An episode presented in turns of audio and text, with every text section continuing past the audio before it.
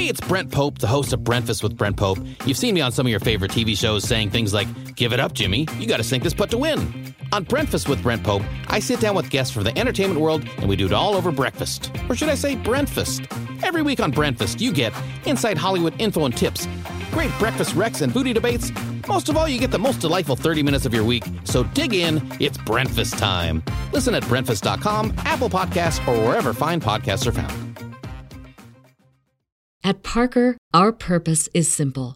We want to make the world a better place by working more efficiently, by using more sustainable practices, by developing better technologies. We keep moving forward. With each new idea, innovation, and partnership, we're one step closer to fulfilling our purpose every single day. To find out more, visit parker.com/purpose. Parker, engineering your success.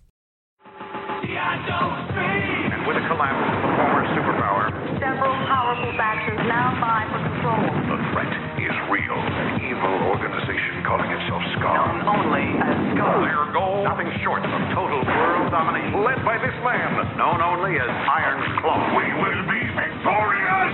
Not on my watch! Hey, everybody, and welcome back to your favorite G.I. Joe podcast show. This is season five of Knowing is Half the Podcast. We are watching G.I. Joe Extreme, episode three of season one. And I am Race to Stacanus. You know, my favorite part of the show is when I uh, um, fake you out early on.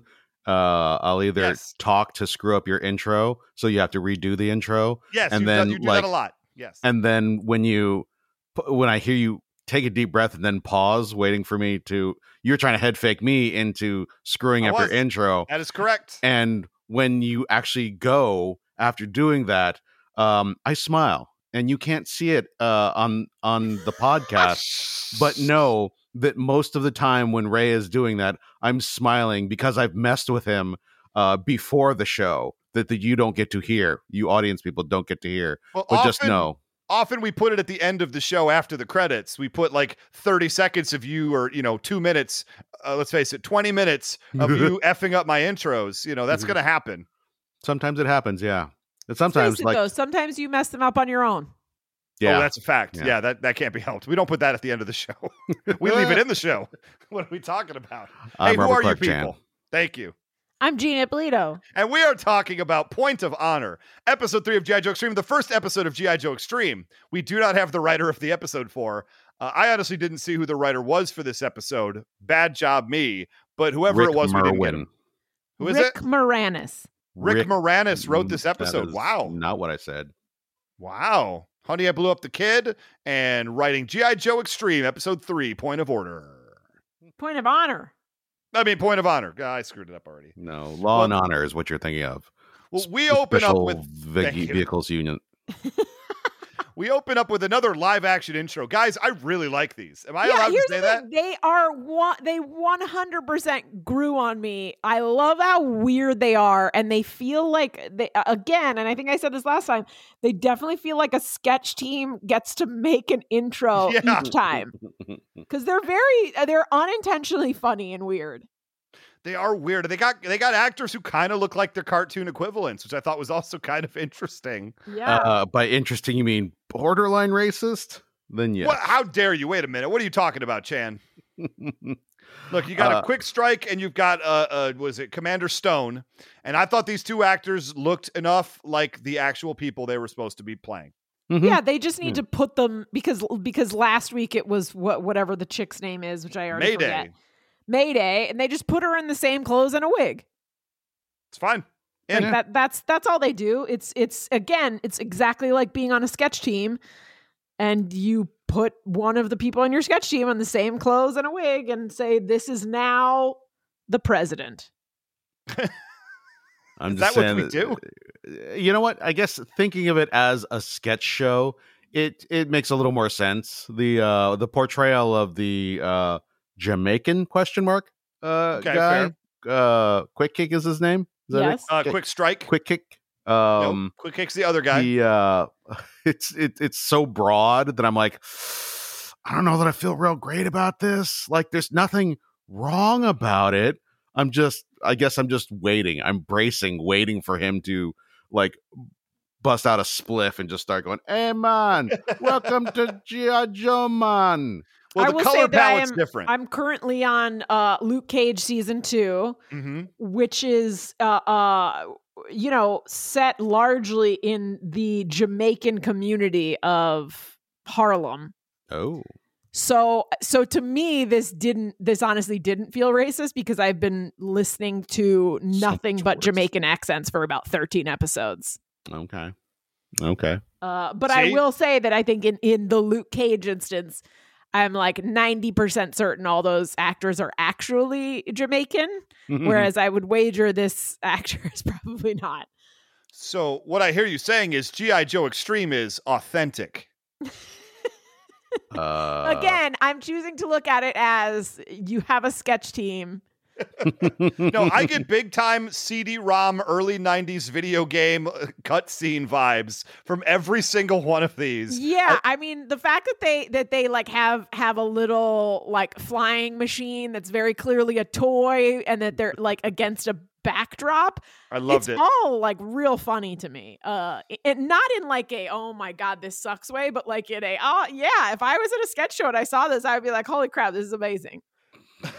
That's all you could ask for, right? That's all you could possibly ask for. Now, let's talk about the theme song, really. Oh, in this opening scene, by the way, Quick Strike and Mayday, uh, what are they like flying around or something? And there was a big scene where Quick Strike's about to lead the mission, and then Stone shows up and says, "Don't, don't mess it up. I'm watching you." And Quick Strike's like, "All right," and I'm like, "Okay, that was weird." Uh, and it gets explained later, but as far as the cold open goes, it was a little strange. Isn't he already the guy in the first characters. episode? They're like, uh, oh, he used to work for Claw or whatever. Okay, Right. I must have missed it because because I actually like uh, uh, uh, for the most part found this episode boring. Uh Oh, fair. nothing nothing particularly bad about it. I just think they they it's like 3 minutes of content in a 20 minute show. Yeah. But that was the one aspect that I found cool.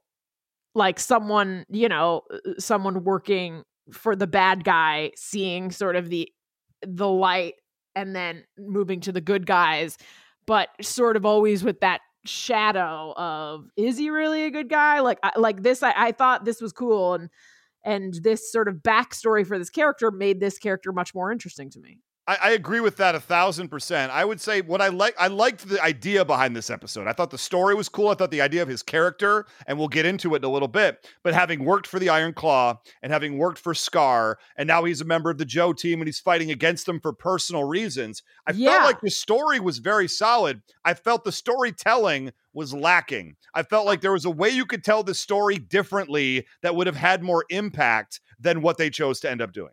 Yeah, I mean, again, I thought it was a little bit boring, but ag- again, the personal reasons were also very cool. Like, cause, Yes. because I feel like we've seen in GI Joe, you know, someone who who sort of switched sides, but this this reason for him doing it and the the sort of loadedness behind it, I thought was was very compelling. It had a very X Men feel to it to me.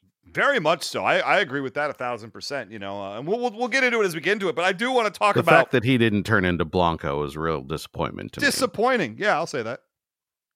Didn't and also unlike the iceberg go south episode, didn't turn into a giant whale or sea lion. Oh. So Right? disappointing. Mm. Um, let's talk about the theme song though, because uh, we you know this Hold is on, a before we pretty get great theme song. Oh yes, Chan. Uh, I just wanted to mention that these uh, uh, f- these intros, these live action intros, are so 1990s, and I didn't really realize that there was sort of a signature look.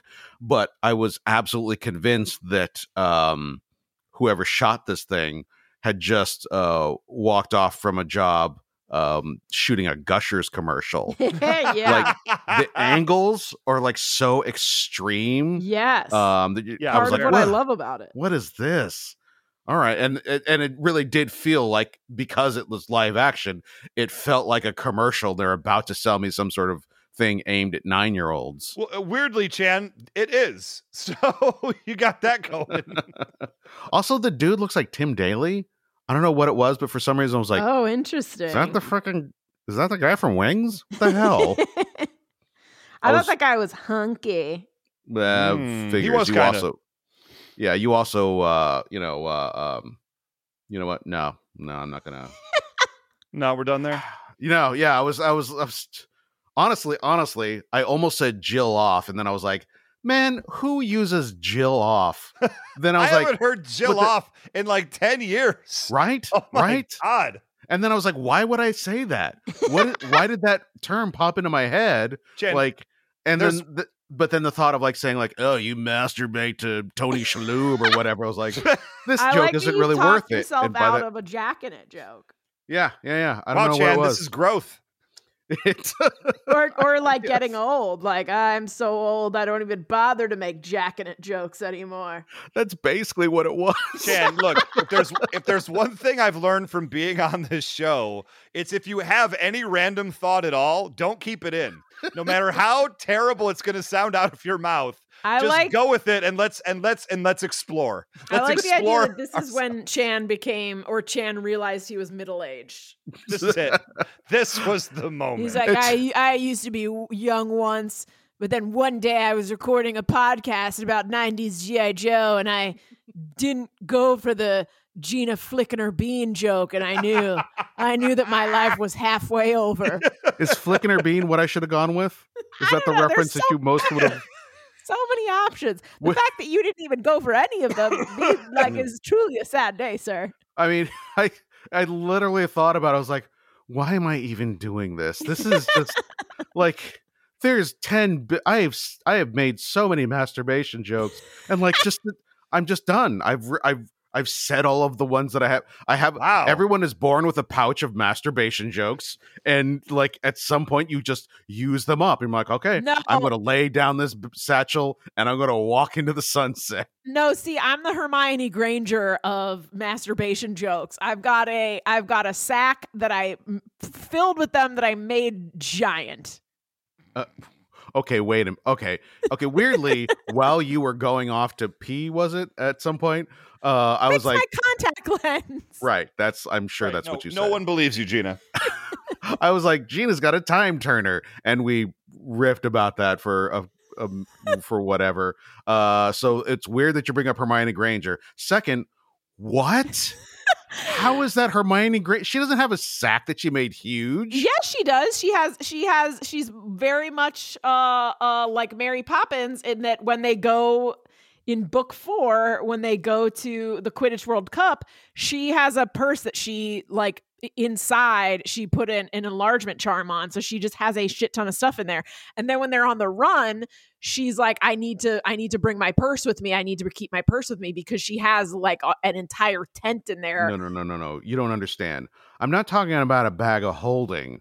I'm talking about a giant bag. There are two different things. It's like saying the TARDIS is, you know, like a, a, a, giant police booth. It's not. It's bigger on the inside, yes, but it's just a police booth outside. And if you say otherwise, you're just wrong. You could fill that. You could fill the TARDIS with a bunch of Jack in it jokes. Like if you, if someone said to me, "Hey, pick something," you can fill it with Jack in it jokes. But then once it's empty, you don't get more Jack in it jokes. I would be like, "Cool, I'm gonna pick the TARDIS because I could never go through all those Jack in it jokes." I mean, you do have to make room for the pool. So, you know, I, I could put some Jack in it jokes in the deep end of the pool. You can't get Jack and jokes wet, Gina. What are you doing? Are you not allowed to get them wet? I'll put them in a little Ziploc baggie. No one is allowed to get you wet. That's the problem. I am a gremlin. Why? no, Oh that my no that goodness. that was a vaginal lubrication joke that I do still have. It's a small box. It's no, not a a, gremlin is what I call of- what I call my vagina. Oh, okay, okay, that makes sense then. Because it messes with machines and you can't feed it after midnight. Messes with machines. That's what gremlins do. They they they fuck with machinery. Yeah, Ray is combining World War No, II gremlins with yeah, the I Mogwai get it. creatures. I don't oh, No, like wait it. a minute. You No, no, I Gremlins agree. in the movie. Remember when wrong. they mess with the, the the the sitting chair that goes up the stairs and it flings grandma out the window? That's because they mess with machines. Am I the No, only that's one not who's what seen they're this known movie? for. Any any That is the only thing they're known any for. Movie does something like that. That's No, not a wait a minute. They're known for. It's not one of their rules. Like you combined a rule with a with a, an anecdote about them. It's the two things about Gremlin other than getting them wet. I know three things about Gremlins, and I just named the two that you didn't. No. Uh-huh. Don't get them wet. Don't feed them after midnight, and don't let them near appliances or World War II airplanes because they will mess them up. Thank you. That is exactly true. Now, guys, people at home right now, you know, you know what gremlins are. Hit me up with hashtag that's what gremlins are or hashtag that come is- on Ray. that That's not what gremlins not- are at all. That is never. That is not a rule of gremlins. There are That there are rule rules of of gremlins. You can't expose them to to a lot of light. You can't feed them after midnight. You can't get them wet. It is not. There is no rule about like and don't let them near machines. No, because that's but okay. The three that's how like their life and death cycle works and their weaknesses and whatnot. But the thing they do when they're alive is mess with machines. That's Everybody not knows that. That's not the thing that they do. Like that's a thing that some of them do, but that's like saying, "Oh, well, you know, kids. Kids are known for messing with machines." Like, sure, sure. No, that's not even close to sometimes kids accurate. do that, and some kids do that. Just And like when the- sometimes a gremlin will do that. Look, when William Shatner looked out the window of his airplane and he saw a gremlin on the wing, Ugh. his thoughts were not, ooh, uh, it's no problem because gremlins don't mess with machines. No, his this thought is was, not, oh shit, now that's you are- exactly now what you they are do. Proving Chan correct when he said you're combining two different kinds of gremlins. There is only one type of gremlin. That particular movie just expounded upon their life and death cycle. That this is, is the hill I plan Not on dying on today. Not true. Uh, here's the thing. Uh, Ray's partially correct in that uh, there is a life cycle to gremlins. They start out as Mogwai, they become those uh, scary green creatures, and eventually they become uh, the AMC gremlin, um, which is a car. Uh, Okay. 1972 AMC gremlin, Mhm. and um, then that's that's it. So go ahead and uh, hashtag gremlin as a car and send that to Ray and then send pictures of gremlins and say, I don't understand. Am I not allowed to get this wet? Can I not gas it up after midnight? And and if he says like that's not what a gremlin is, then just just just do what uh Gina and I do and just stare at him. Just stare. Which is crazy because this is an audio medium and they just stare at me and I know it. Yeah, that's what and I'm I saying. know yeah, it. you That's can what- feel it. Mm-hmm. It's true. Guys, I do want to talk about the theme song before the end of the episode. Mm, I don't want to play We're the theme three song. episodes in. Bef- before the end of this episode, Gina, not before. No, I'm saying I'm saying we haven't talked about the theme song enough. Not well. Here's the deal. There was one line in the theme song that was referenced before we started recording that I wanted to bring light to, because every single time I've heard it, of the three times, is they say, you know, the you, the odds against GI Joe are a million to one, and then one of the Joes shouts out, "And that's how we like it." Yep. And in my Mhm. mind, I would think you'd want better odds. Just in general, I think you would like to have better odds than a million to one. No, You it- not can't if you're live an in that adrenaline margin. junkie. Not if you're an adrenaline junkie. But To- you're toxic more likely to masculinity doesn't understand probability. Okay. Here's I can go with that. I can go with that. I just it's just such a weird line and I understand in the concept of things in the 90s and things that are extreme why they go with that particular viewpoint and line. It's not even a it's it's not even a uh line from the 90s. I guarantee you if you look at old westerns. excuse me, old westerns, that's that's like uh an old western or an old spy movie thing. Uh I, I'm I'm mentioning this because I just rewatched Mission Impossible and it seems very much like a one of those Ocean's Eleven Mission Impossible type of lines. okay. So this is not the first time this has been introduced to society. No, I just feel like this particular you, the the fact that this is the way they like it as opposed to it's a million and one but we're going to get through it. It's um, it's a million and one. That's how I prefer it. That to me speaks to more to the 90s extreme culture. Is that fair? Yeah, They're I mean, staring at me again, guys. They're staring at me. I can feel it.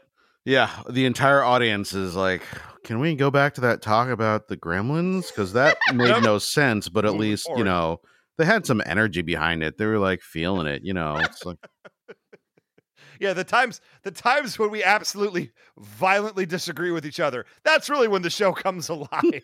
Not when they're getting along. Fuck that. Dear Lord. Okay, so uh, this episode opens up, and uh, Quick Strike is flying in to this mission, and he loses communication uh, with the home base. It looks like they're in the Alps or some sort of, you know, snowy mountainous terrain.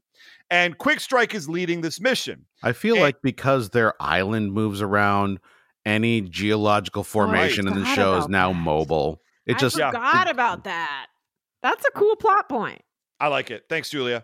Uh, um, and, and so basically, they, they found this uh, abandoned uh, uh, missile bunker silo thing, and they're going to go check from, it out. from the regime that is no longer in power. Yeah, it's a uh, former the- Cobra base, is what they're trying to say. regime, I don't- it's like- uh, which is real weird. Why they're not allowed to say the Soviet Union? oh, is that what they're Do- saying? I just wait, assume they meant you- Cobra. What? I Why? I I assume that it's the it's the whatever uh uh villain they they are referencing in the whole show of this evil or this evil organization took charge and then blah blah blah blah.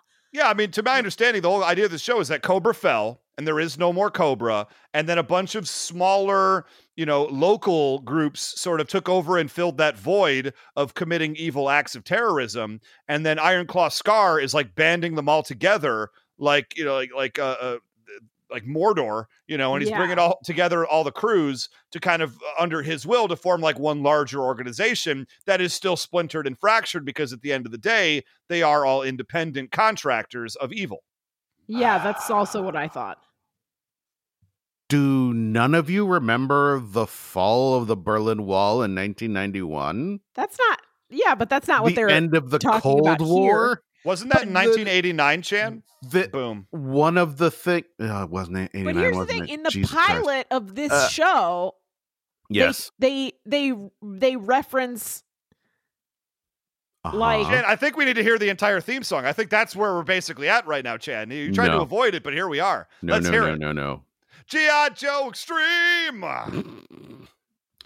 Uh, in be easily fact, what they say is With G.I. Joe Extreme! And with the collapse of a former superpower, with the collapse of a former superpower, Cobra. since it's I the assume. early 90s, that would be the Union of Soviet Socialist Republics, aka the USSR, Interesting. because we have been in a Cold War for the past uh 50 almost 50 years. Oh, and and except the thing is except place- here's the thing it's not set it's set in 2006 the show is set in 2006 a boom.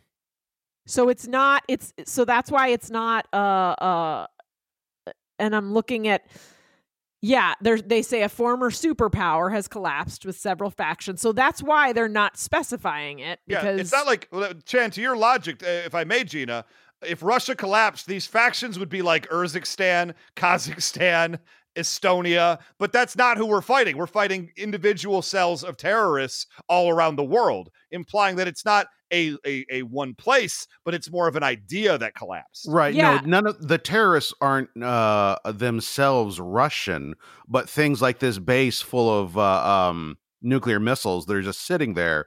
It was very much a concern with the collapse of the Soviet Union that there'd be a whole bunch of like shit that people could uh, uh just pick up. Yeah Sure. but they're not they're not because it's set in the future they're not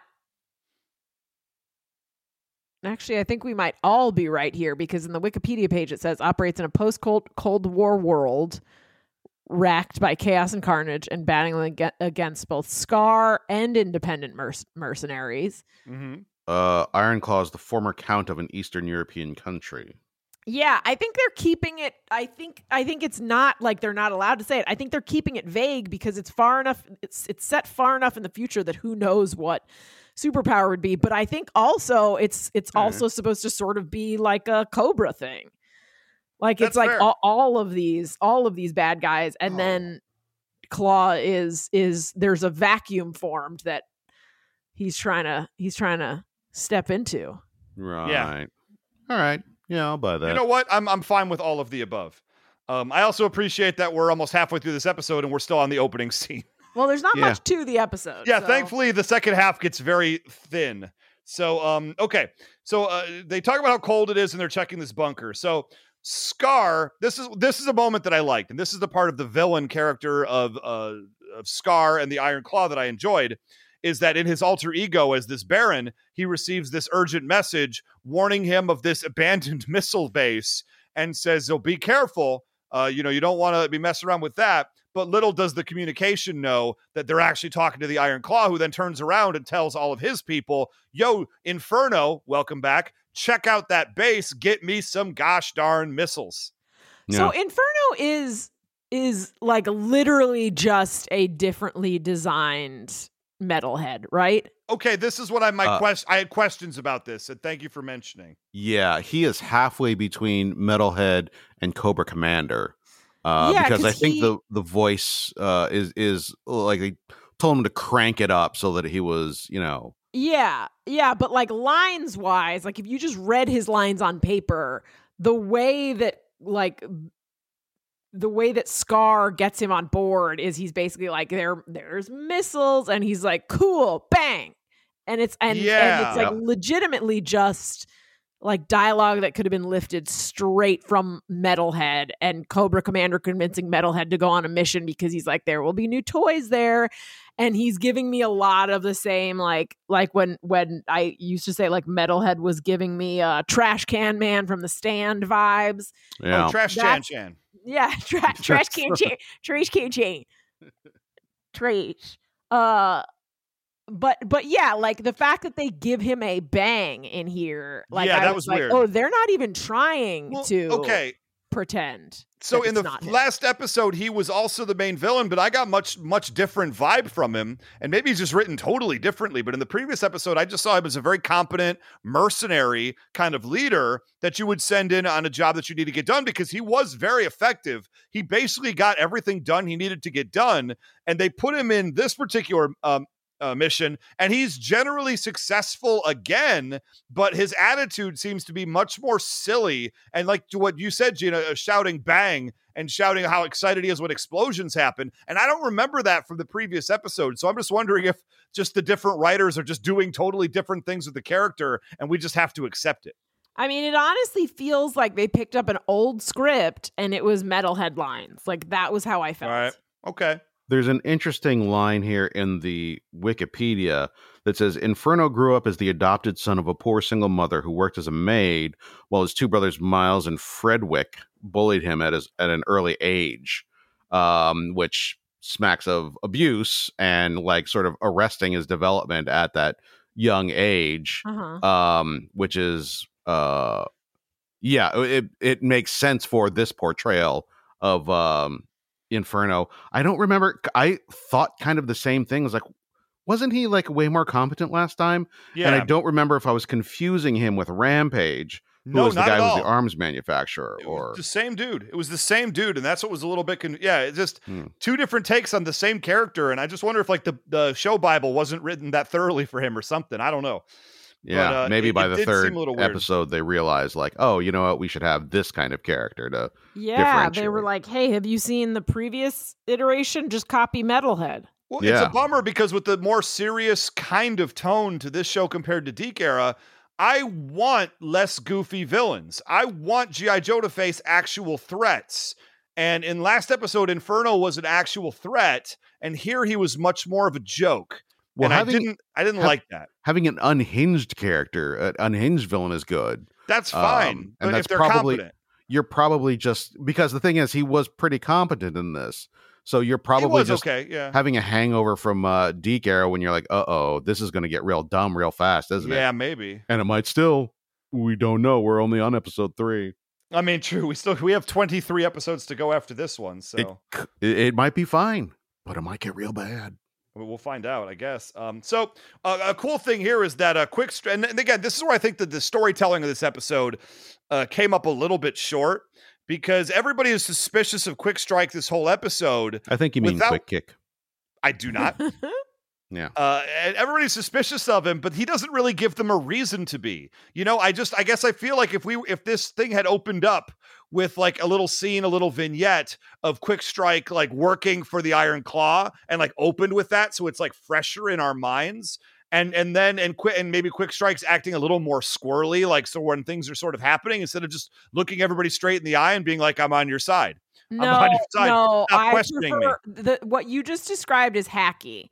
Oh, I okay. prefer, I prefer the fact that it's just because this is how real this is how real life would be. Like think of it. If you if there was if you had a nemesis and like all of a sudden they they started being nice to you or they just switched allegiances you would always be a little bit no matter what they did mm-hmm. in the back of your mind you'd be like yeah but remember those like 5 years where they they weren't on my side i can't forget that that easily I So guess maybe I just would have wanted a reference, just a reference, because they don't even reference why they're why they don't trust him. You I mean, here's the thing. They did bring it up in the first episode. They said clearly he uh I need a guy Sure. I can depend on, not a mercenary.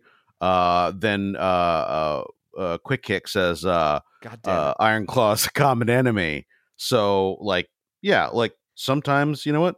They're not going to spoon feed it to you. yeah i i which i appreciate i'm gonna be Yeah. honest i appreciate it it doesn't give me dumb it previously down on, and then let me watch 30 seconds of what I need to remember to get No. into this episode. No. I need it. ray was confused just like with legion Yeah. confused Legion's by a a very children's confusing show. cartoon. Why is there a Bollywood number? It makes no mm-hmm, sense mm-hmm, whatsoever. Mm-hmm. G.I. Joe will return after these messages. Do you ever find yourself thinking about who would win in a fight between Goku and Superman?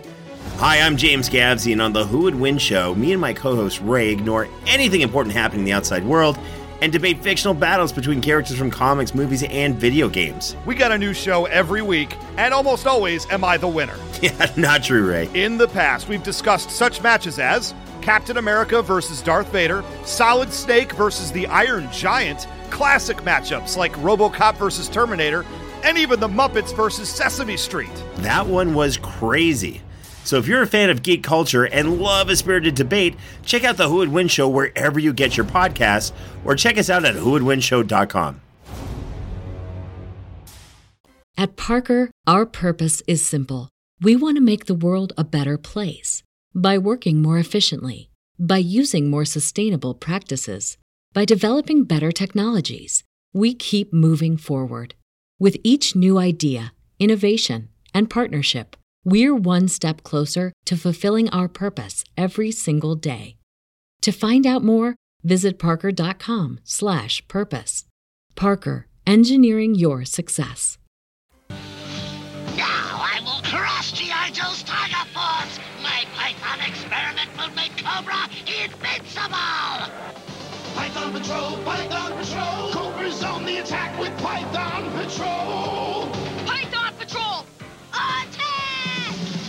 Python Patrol's the evil new foe, but nobody beats G.I. Joe! Python Patrol. Vehicles and figures sold separately.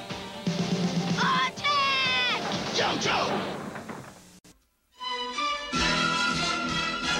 Now back to G.I. Joe. uh Um, there's a okay. line in here Yes. a good little pun Oh, I, I know what you're going to say, and I'm, I think we're all on the same page for it. Can, Chan, can we just play it? Yes. Yes, we can. Without it, the missiles can't be launched. Like they say, no such thing as a free lunch.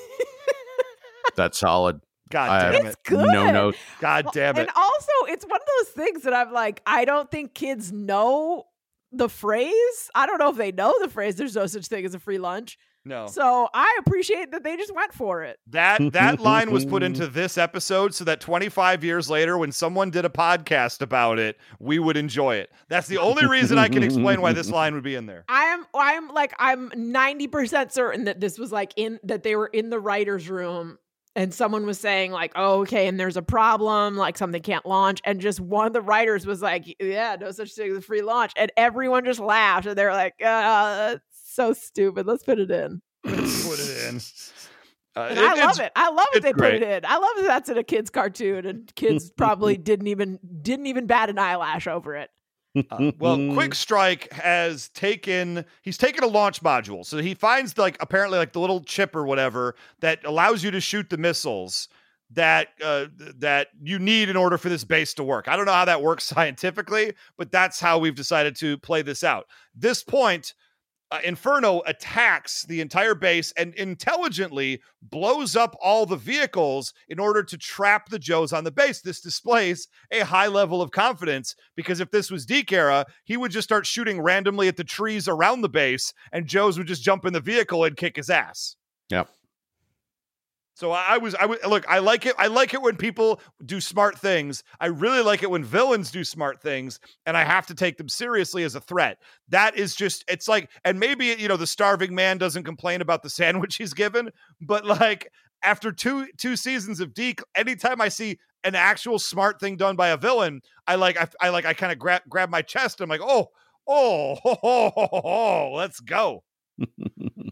Um, so Mayday gets hurt again. So that's two out of two straight episodes.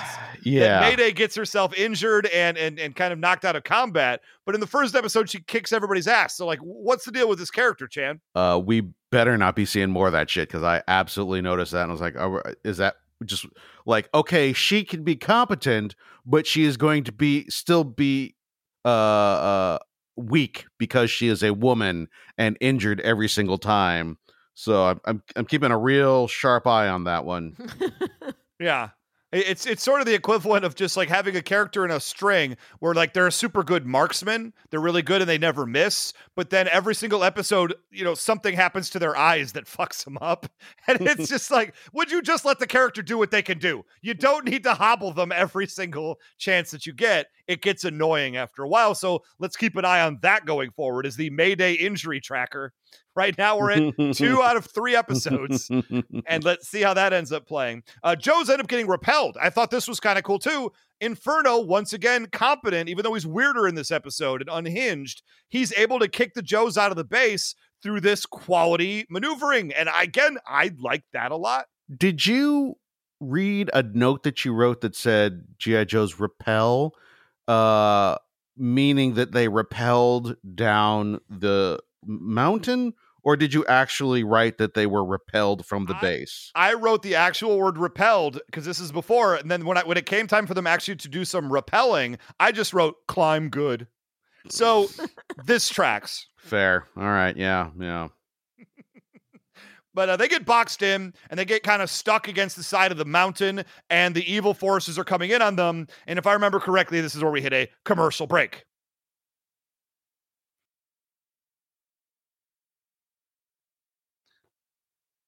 And we're back. Oh, did you just do a commercial break? I did as a yeah, Oh. a wizard, a wizard with the commercial transition. Okay. I thought I was like, oh, uh, uh, while you're watching this, there was a commercial in it. Well, also, yes, this is where they would have cut to commercial and come back, as we just did through the magic of podcast land. Wee-oo. Is that a magic sound to you? It's it's not a magic sound to you. no. So G.I. Joe is boxed into this area, and of course, what do they do? They rappel up the mountain. Ha ha ha. And this is when Iron Klaw, they get to the top of the mountain. Iron Klaw shows up at the base, basically being like, yo, you got it. Show me what's up. At this point, a memory kicks in that I wasn't ready for. I actually had to go back and rewind it because I thought I just missed something. and and I didn't. I just blinked while they did the little hazy do thing. Yep. And then they cut to the memory, and it was kind of cool. Quick, uh, quick strike was an asset to SKAR before. Almost there. Almost Mm, there. You're not gonna her. And he decides to leave his leave what they're doing. He takes the actual command module and he goes, "I'm gonna go kick that guy's ass." And I was like, "I get it." So he he he jumps back down the mountain again and he fights his way to get into where these bad guys are. Kind of interesting. And they don't really give you a lot of information, but they show another guy who's like getting a procedure done. And it's obvious he has some sort of a connection to Quick Strike. Because they're both black. But that's not what I was trying and to they're say. the only two black people in the show that will ever be seen. I guess that's true as well. We don't know that. we but in we do know that Gina. I mean, it's kind of like when you're watching uh, Star Wars and uh, uh, they're like, "You have a sister," like Leia. What? How would you know? There's an entire galaxy of women, but of course, there was only ever one woman who was ever in any of the Star Wars things. It's true. So, like, yeah, uh, obviously. There you go. And so we we get a kind of a fuzzy memory of him just like fighting a dude and we're not sure what's going on and he's obviously going against the wishes of Iron Klaw and the whole thing got weird and messed up. Okay. So cut on back over here. Everybody starts asking, well, and again, I just I didn't feel this plot point. I didn't feel like they and Gina disagrees, but I didn't feel like I they were presenting disagree. this this plot I think it's point fantastic well. because not even not just that, but when we see this flashback, we don't have context. Yeah. All Correct. it establishes I is like that, that. uh the like uh okay, yeah, he's he's mad at Klaw. And then they go back to it and then they show us the context. And I'm like, wow, that is Pretty pretty, sophisticated for a show of this kind. So Well, everybody's asking what what it, is Quick Strike going back to Fight Klaw, or is he going back to give him the uh, module? And it, I don't know. In my head, there was no drama there, and maybe I'm just too sophisticated. But Uh, I just I, I wasn't I wasn't feeling sophisticated that. is not the right word. Oh, what, what's the what's the right word? You have the mind of a child. No, that's true. but my mind of a child was not fooled by this whatsoever, uh, and and and also I have childlike joy, but I don't. So what's what's wrong with that? Yeah, okay, don't so uh, I will say I was uh, I was like wh- when he goes uh down the hill immediately afterwards, right, he's got this grappling hook. He's like, psh, psh, psh, and he's like going between peaks and like up and bam, bam, bam, bam, and like flying all over the place. I'm like, motherfucker, why don't you just climb to the top of the mountain with that fancy ass grappling hook of yours, radio, and then come back down? You know, Making Mayday like climb all over the place with a busted ass ankle. Like, Yeah. you gotta hurry up. We gotta get to the top. The-" You had a th- you had a fucking elevator. She's like, why didn't you find a gla- glacier with an elevator? He had a goddamn elevator because he got down real fast. Well, to be fair, and two things. One, he should have given it to her just outright and said, mm-hmm. You use this, I'll find my own way. You're injured, dick. And second thing, he did fall roughly 50 stories at one point. If we watch the animation, he did drop a long part of this mountain to no problem whatsoever. He's a superhero. Uh, at this point, the GI Joe reserves are coming in. We get the little reserve troops. They rolled their they rolled their uh, uh, four plus, and now they're coming into the match, flying in off the side of the board. Was that a Oh, risk joke? That's a Warhammer forty thousand joke. Thank I you so much. And so they end up dropping in, and then there's a big old fight that happens. Now I found, and this is maybe to what Gina was saying. I found most of the fights pretty unmemorable. It was just a lot of blowing up machines, blowing up vehicles, not a lot of peril, not a lot of back and forth. A lot of just robots a lot of getting blown up. stuff happening, but none of it really had any impact on me. Uh, You know, yeah, that's- to that's- me, to me, it felt like if this, like this, could have been a cool ass episode if they just didn't really have fighting in it until like the end. And I get that they can't do that because it's a cartoon for kids sure. and they need it to be fighting.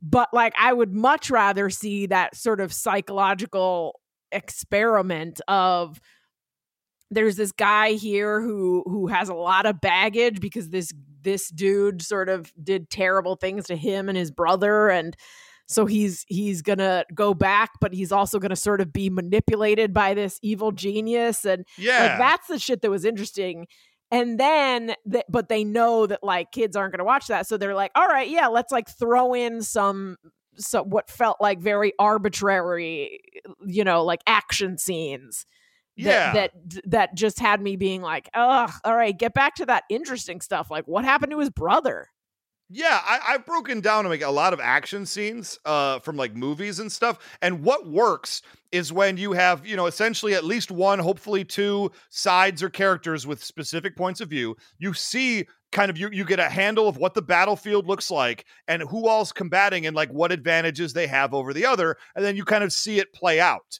And the really good fight scenes sort of take that where you understand the stakes, you understand sort of exactly what's what's in play, and you do that. And and where it where an action scene fails, it's kind of a Michael Bay thing a lot of the time is you just have one person who's going from A to B and it's a pretty nebulous distance between A and B and just things pop up in front of them and, and then they destroy them. And that's pretty much exactly what happened here as we're watching Quick Strike just go through and it's just one robot will be there and he'll destroy it. There's really no peril, there's no back and forth. They'll and you don't even know how many robots there are. And this is where sort of these action scenes fell down for me is they weren't very well defined. So it was just one person facing really no no pressure, just going through and taking everybody out. And it, you know, and it, there's just no sense of fun that way to me, unless all you care about is cartoon explosions, which there's a market for that too. Yeah, like that. I'm I'm not to come down on the creators of the show for that because uh a young boy is is only in it for robots and explosions and the th- the kind of thing you're talking about is something that takes real dedicated artists and craftsmen Sure. long time to create and to you know mm-hmm. like they would actually have to model out that space and then like create you know like a, a create a choreography for all that and like it would like what I like to see it sure would it be 100% wasted on the audience that it was going to yes I mean, that's fair. I, I guess in my mind, have the action have a point instead of just be there to be action.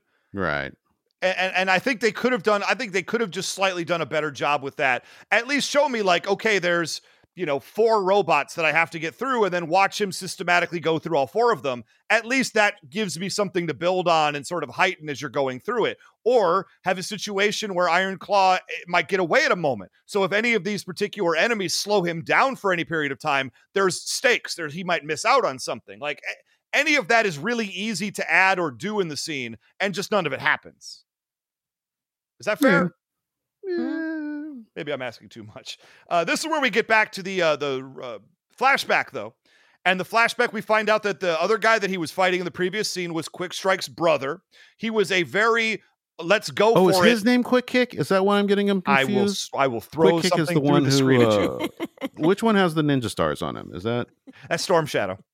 oh okay my bad Uh, so he had a he had a super soldier procedure done. Now this is cool. So Quick Strike's brother was really into joining SKAR, and he was really into Iron Klaw. And Quick Strike was just sort of along for the ride because his brother was into it and kind of roped him into it. Cool. Qui- and his brother f- signed up for a Captain America style super soldier procedure to become literally they say here a super soldier Mm-hmm. and and he ends the, the process ends up going wrong and he ends up like almost dying or maybe he does die as a direct result of this but quick strike has to end up fighting him and is really really angry at klaw because he's trying to save his brother's life from this experiment gone wrong and it's a very legitimate reason for him to be enemies with iron klaw at a very emotional personal level Yeah, I dug it. Uh, but also, do we know? Do we find out what happened to his brother? I we don't i think it's assumed that he's that he's dead I It's, it's feel like that's definitely assumed. assumed, but it's, also- it's weird because it feels like he could come back as some yeah, sort of that, monster that's what later that's what I was thinking because they do like a cutaway twice where it's like he's he looks like he's gonna shoot his brother, blah blah blah, and then they they sort of like cut away at just the right point where it looks like Quick Kick is gonna you know kill him. But then the gun does go off and it blows up an explosive canister, which Yes. explodes the room that they're in, which then could lead to any one of a number of outcomes that they have not told us what happened. Yeah, especially because two of the three people in there we know are alive. At least, yeah, yeah, yeah. Uh, uh. So, but, but yeah, it would that, and and also if it, here's the thing, if it does lead to something in a future episode, I love this. I Awesome, love the fact awesome. that it's not resolved. If it's Yeah. just they're never going to touch on it again, then then it's like crappy, crappy writing. But I'm- I'm going off of the assumption now that at some point down the line, we're either going to see his brother come back or his brother's going to be a weird like super soldier, uh, uh, you know, like half man, half cyborg, that would be cool. like Mike Peterson from Agents of Shield or some shit. And he's gonna be like, "Oh my god, you're all like a fucked up robot now. Like you got it. You can still be good." I'm gonna love that. If it doesn't happen, I'm gonna be disappointed. yeah, I'm that's fair. wondering if it was something that maybe Buzz had written in, uh, like this is what's going to happen, you know, during this season. Uh, at, in which case, it may or may not actually happen, but it may have been intended to happen. Yeah, Yeah, that that if they were to come back later and you find out that the brother's dead, I will also feel equally paid off, though. You know? yeah, as long as it's, as long as there's some something, as long as there's some something. Uh, uh, if if it's like he has a flashback and he's like, yeah, then he died, or if the brother comes back, something. But if it's never mentioned again, then I'm gonna be pissed. Yeah, you know, it's it, Chekhov's brother. Mhm. Um, okay, so this is the part where I sort of just like I felt like I wasn't following exactly what was happening. So in fir- there's a bunch of bombs in the bunker or something, and and uh, they end up he ends up giving the device to Iron Klaw, but then there's a bunch of bombs set up that like end up triggering an avalanche.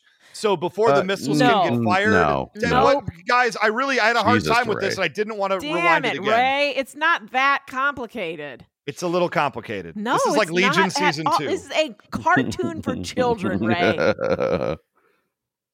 Well, please, can you guys tell me what happened then? Because I have only have these fragmented ideas and I don't know how it all fits together. I did get a little lost here. They're staring at me again. You didn't notice that there there's a point where when it's like when it's getting ready to do the thing, it basically said like structure, uh, uh, uh structurally unsound. Yeah, because of the avalanche. No, dude guy comes busting in, uh, one of the GI Joes to break it all up. Uh, they uh, Klaw grabs the uh, module and gets away with it. Um, Right. it was kind of bullshit because at that point he was like, uh, "Hey, it's okay. I, uh, I heard everything." Uh, so he knows now that uh, uh, Quick Kick wasn't going to Oh, turn you're on right. turn on them. Uh, I but over that. also it says that he could have jumped in at any point here, killed Iron Klaw, or in some way disabled them so that they didn't get a hold of the targeting module. But uh, he was too busy uh, eavesdropping because it's Wanna hear the the story? Babysitters No, he was Club or letting some him shit. get out his baggage. He was letting him get out his baggage. Oh, so we're doing therapy now in the yeah, middle of a fight. If you interrupt that moment uh, uh, and like kill the guy, then Quick Kick is going to be like, "Hey, man, I was Quick just about to have strike. a breakthrough." Quick strike. Red Stripe is like, God "Hey, man. I was just about to have a breakthrough, and you busted in." I mean, that's fair. That's fair. So uh, th- and then and then uh yeah the launch sequence commences uh and then uh we we see interestingly they do the um countdown like in a real rhythmic way oh yeah. uh, and they break it up with like the sequence where they go where he goes to set off an avalanche to prevent the missiles from launching and that was the thing that you So I got it like half right. you got Children's cartoon. nothing. I feel like I got the majority of that correct, and I will give myself full credit. Thank you. Now, an interesting moment happens where Quick Strike ends up jumping from the top of you know the mountain, and he ends up landing uh, like like in a helicopter, which I thought was a that's a move right there if you can pull that off. Yeah, here's the thing. Like, I, I, am I glad that they did this sort of uh, interesting uh, editing situation where they, you know, told the story over the countdown? I am. Am I real disappointed with the actual execution of it because it was real choppy and, and was Yeah. not that great? Yes, I am. The other thing is he has these grappling hooks, so why not let him get under the helicopter and shoot up to get into it, rather than just have him just drop into grabbing? He grabs the landing gear of the helicopter, which means he would have almost assuredly have to go through the blades to do it. Uh, real quick, I don't know what just happened over in Gina's house. I think possibly raccoons broke in. Uh-oh. Possibly a, it's a home invasion. At first, I thought Gina was saying Jesus about you, Ray, and but then I connected up with a loud clanging in the background. I'm like, uh oh, something wrong. I hope Gina's got a 30-06 just in case. Protect yourself from coyotes. Oh, I just assumed I was talking too much, and Gina got bored and made a souffle. I just also viable, also viable. No, nobody's going to make a souffle around you, Ray, because it will always fall flat. Yeah. Oh, oh man, that one stung more than usual. so we, everybody's fine. The base is covered. Nobody will ever get there again unless you know global warming. Ugh. And so uh, uh, uh, Stone is there with Quick Strike, and he's like, "Man, respect. Now we we we know you're part of the team. Yeah." And then they like predator handshake or something. yeah, And- he's like, he was like, uh, I completed the mission. What did you expect? And there's like a weird pause. Oh yeah. Uh, actually, you know what? Here, I just completed the mission, man. What did you expect? Well, I, uh, I just wanted to say, good job. uh, Yeah. first off, that mon there was really egregious. Uh, second, I feel like um, Stone or whatever uh, had a masturbation joke in mind, and it was like, Oh, yeah, um, mm, I just want to say good job. I just want to say, good- He just thought it through in his head. It was like, you know, no, I don't need to. flick the Uh, uh, bean doesn't even apply here. What am I no, doing? uh, this is so weird. I'm like, what? Good job. Oh my goodness. And and that's how the episode ends, except for the famed PSA. This particular one stolen from the other Sunbow G.I. Joe. is is this is the one where the boys are at the skate park and they're having a good time and a no? girl They're at some weird ass drainage tunnel. that's a skate park, Chan. Is that a skate park? That is a skate park. That is a thousand percent a skate park. Because that's Wha- exactly what skate parks are. it's dark and like yes. I was afraid alligators would jump out. Chan, that's where the people sell drugs. That's what else do you think it's going to look like? Um, so they're at a skate park and they're having a good time, and this girl who's got a skateboard, and she's just like, "Hey, can I join you guys?" And they're all just like, "You're a girl, no." And then, and Jesus, the, who, who was that? Was that ballistic? That was some like gigantic, upsettingly large GI Joe like masculine the guy. Cookie Monsters. Also, I don't rem- I don't remember if this is if this is another one that that they stole from the original. Oh, everyone has been a complete rip. because then I think I must have brought this up at the time. But the message here is not good because the message is give like let her try. She might be awesome as shit. She tries, she's awesome. And then they're like, whoa, okay, like we shouldn't have judged her so fast. You shouldn't judge people because they might be awesome. So the the lesson here is that like Mhm. if you're if you're an outsider or an other, you better be fucking amazing Yeah. because Mhm. otherwise they're they're going to regret letting you play.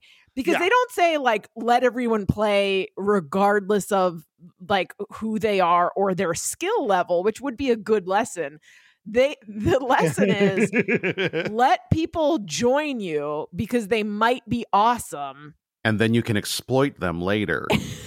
no, and I I took this to read absolutely the flip side as well, Gina. I'm with you a thousand percent because the lesson is let them give them a chance because they might be awesome, but if they are not, then they are open to your full ridicule.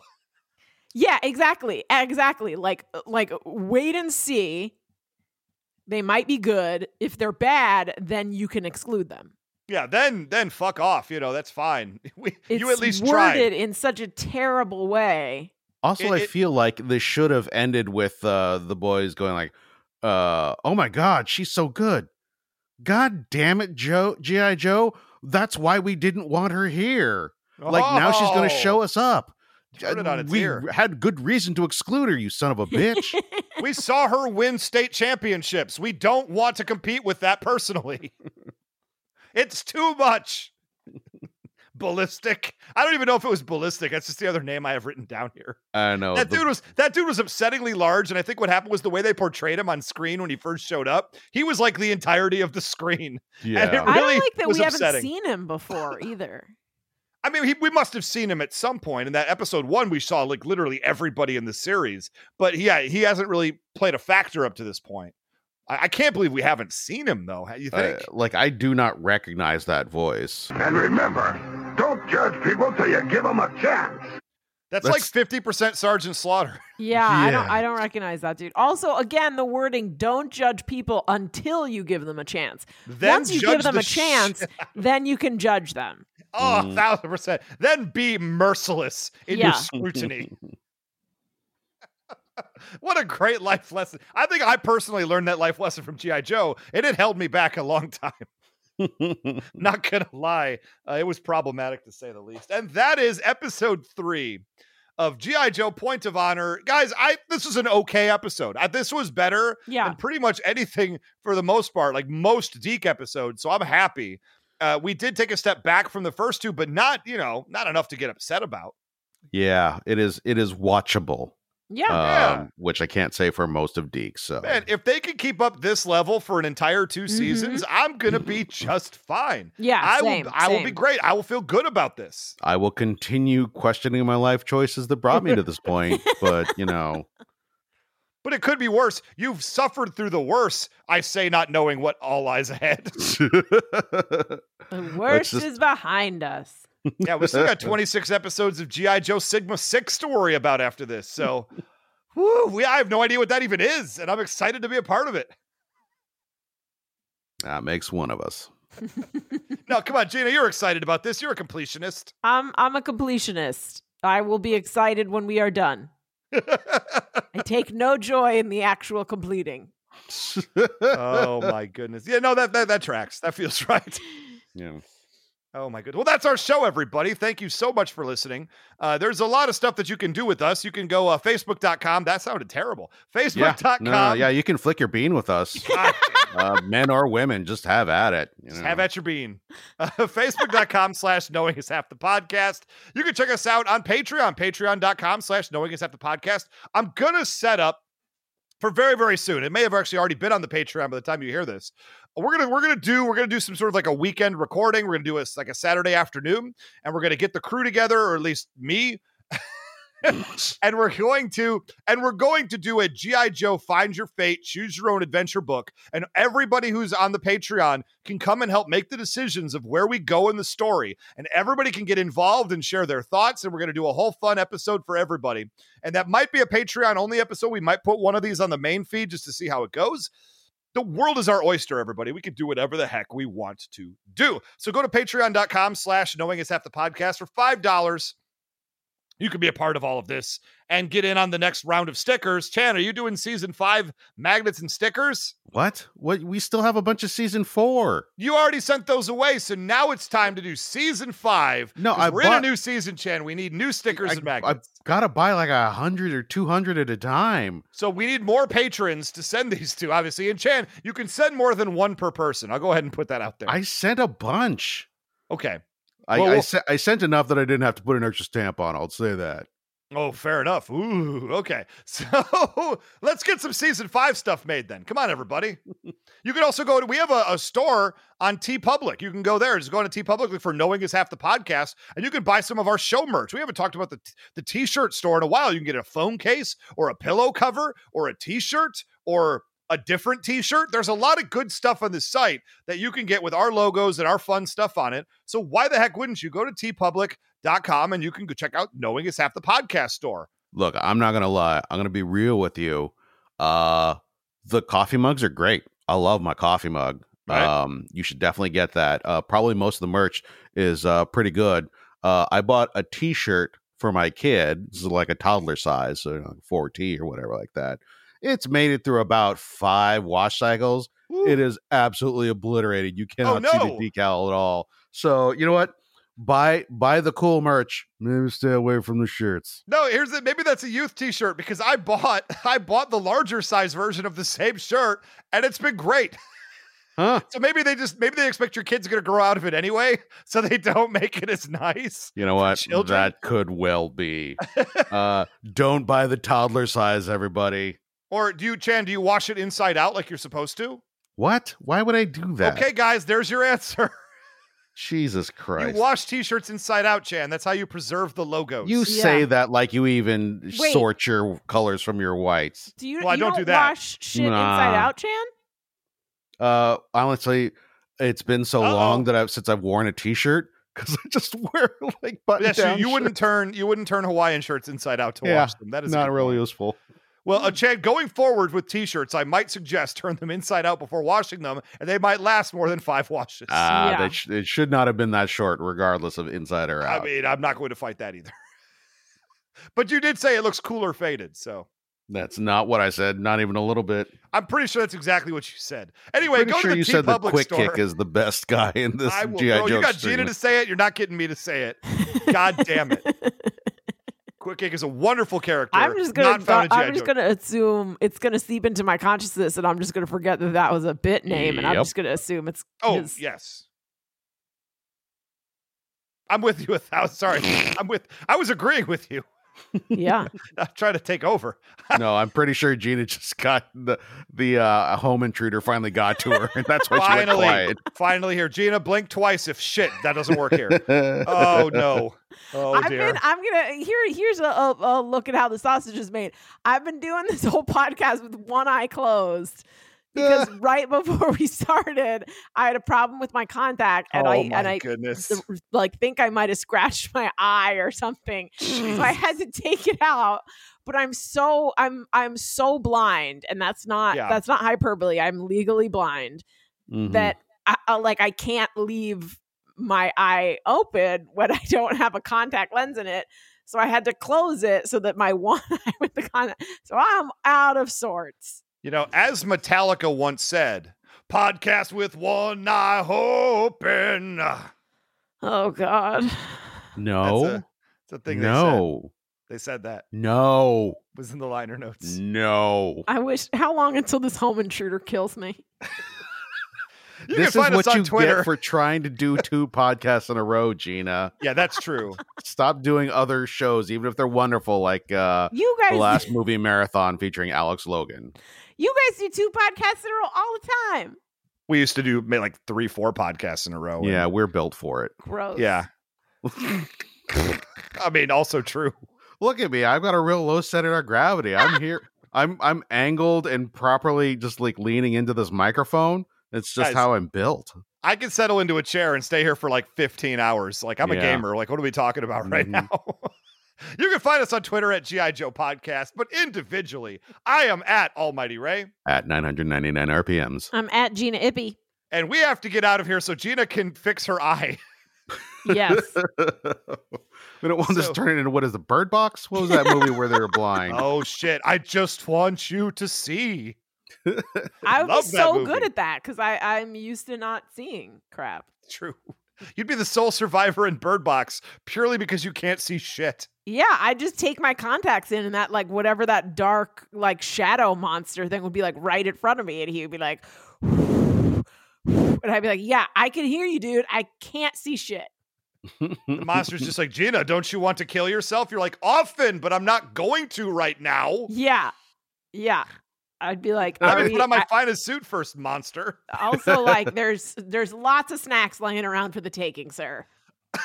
so why would I why would I end my life before I sample all the free snacks? Good point. You know, think of all the Japanese Kit Kats that would be available. Oh yeah. Wouldn't you have to get to Japan for those? No, you go to the mall that has the Miniso in it and the other so. The Next needle pulling thread? Is that what you were thinking of? We're coming back with Street Fighter next week on the show as we as we continue on the four-part escapade of crossing universes with Mortal Kombat because that's where we are in life. So I really wish they then, had called it Crossing Universes, just like some weird ass Lee Pace type uh, I loved it. fantasy drama. All right, we're lingering now. Goodbye. Situation critical. Roll call! Ballistic. Harpoon. Mayday. Black Dragon. Sergeant Savage! Quick Stryke. Metalhead. Right! Lieutenant Stone! The odds are a million to one. And that's the way we like it!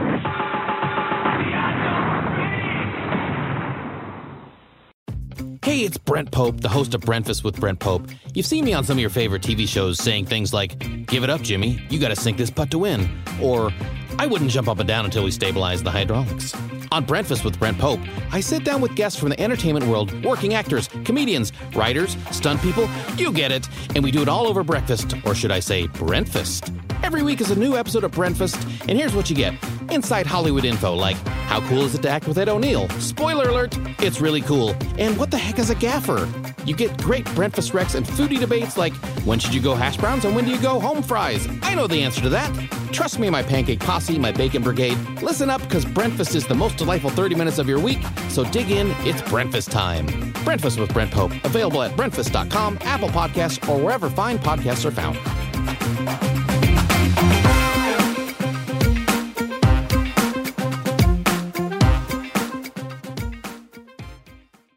At Parker, our purpose is simple. We want to make the world a better place by working more efficiently, by using more sustainable practices, by developing better technologies. We keep moving forward. With each new idea, innovation, and partnership, we're one step closer to fulfilling our purpose every single day. To find out more, visit parker.com/purpose. Parker, engineering your success.